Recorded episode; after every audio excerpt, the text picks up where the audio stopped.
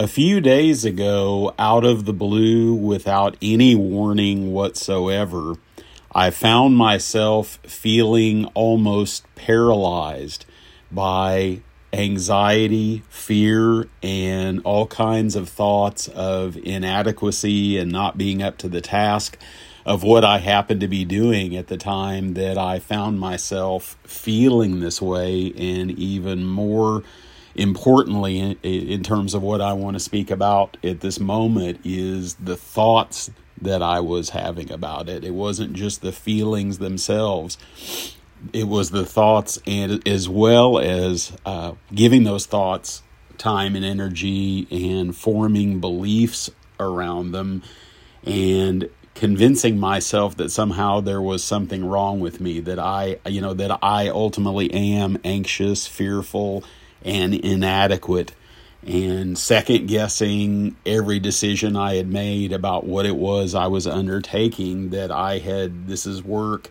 and efforts that I have made uh, many, many, many times over the years, over the, the past few decades.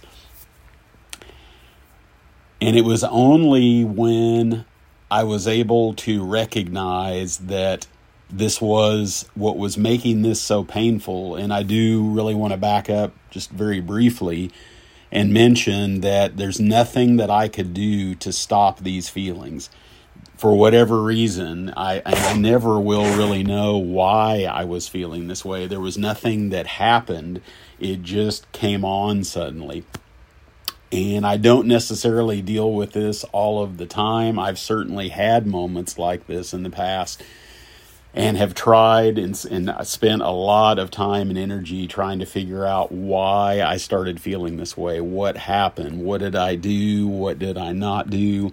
and the analysis and what I would even refer to as analysis paralysis really came from me believing that somehow I could think my way out of this and I could optimize my situation or even be more prepared, quote unquote, for this situation should it happen in the future. That never worked out at all. And at some point, I gave up trying to prepare myself for this. And I, I recognize that as just one human being, this this feels a certain way to me, and this uh, this kind of experience may feel very different to other people. There's no way that I can know. I've certainly had conversations with people about this, but the, the only the only experience I can know is my own.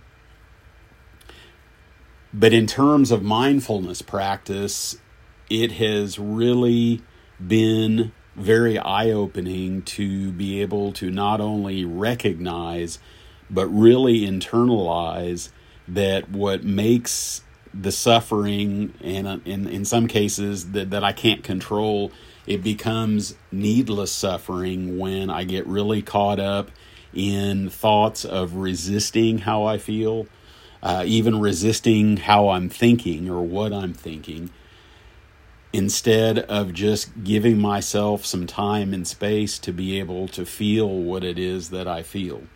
And the thoughts are, you know, sometimes or it feels like there's, you know, just, you know, who knows how many just in every given second that I am experiencing this.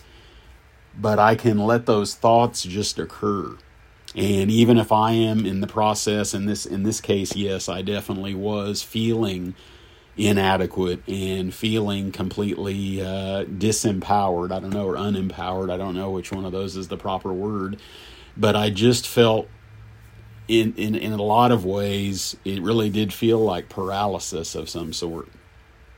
And what really changed the game without trying to change the game was just recognizing that giving myself the chance to come back to my own physical being and to just be able to be in my body again, to feel whatever it was I was feeling, and to just simply watch the thinking without trying to stop it, without trying to change it in any way, without trying to uh, uh, divert my attention from it, and just sit with it.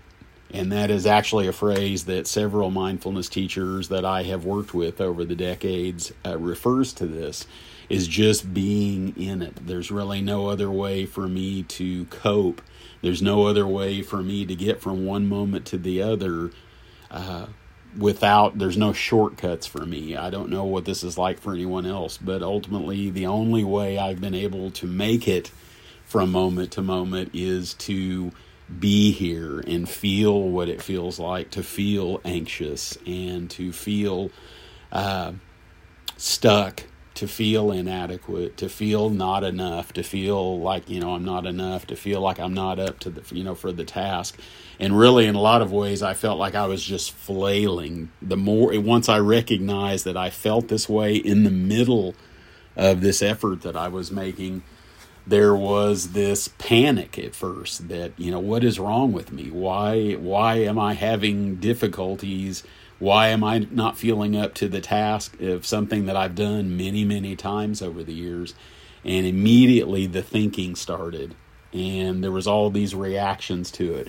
What I thought the other person thought that I was interacting with in this case, how you know how I you know somehow I decided what it is, how I appeared to them, how I appeared to the outside world. But those are all really just thoughts, and as a lesson that I learned a long time ago and keep somehow needing to relearn it. And there are a lot of these lessons in life that I have had to relearn over and over again is that just because I am thinking that this is, you know, I'm defining myself by these things that I am that I am thinking about what I'm feeling and feeling less than, so to speak, and feeling foolish. There can be a lot of different uh, subtle shades and gradations to these feelings.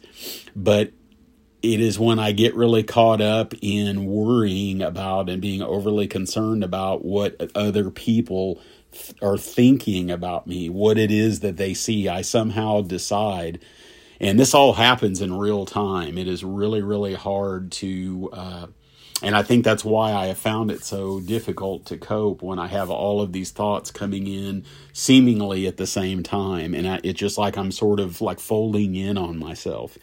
And I don't know if this resonates uh, with other people to hear this, but that's really ultimately what it feels like. And it's only when I can stop in the middle of the, and I may not have the luxury being able to stop doing what I'm doing or what I've committed to doing for someone else uh, and what ultimately wanting to uh, to keep my responsibilities and keep you know the commitments that I've made to people to do what it is that I can do and be of service in the way that I can.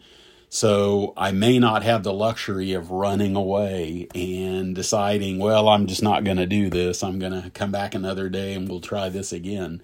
Uh, very seldom do I find that, that that, that that is really an appropriate response for me, and I'm not judging that morally, but it's just a matter of is that really going to solve the problem?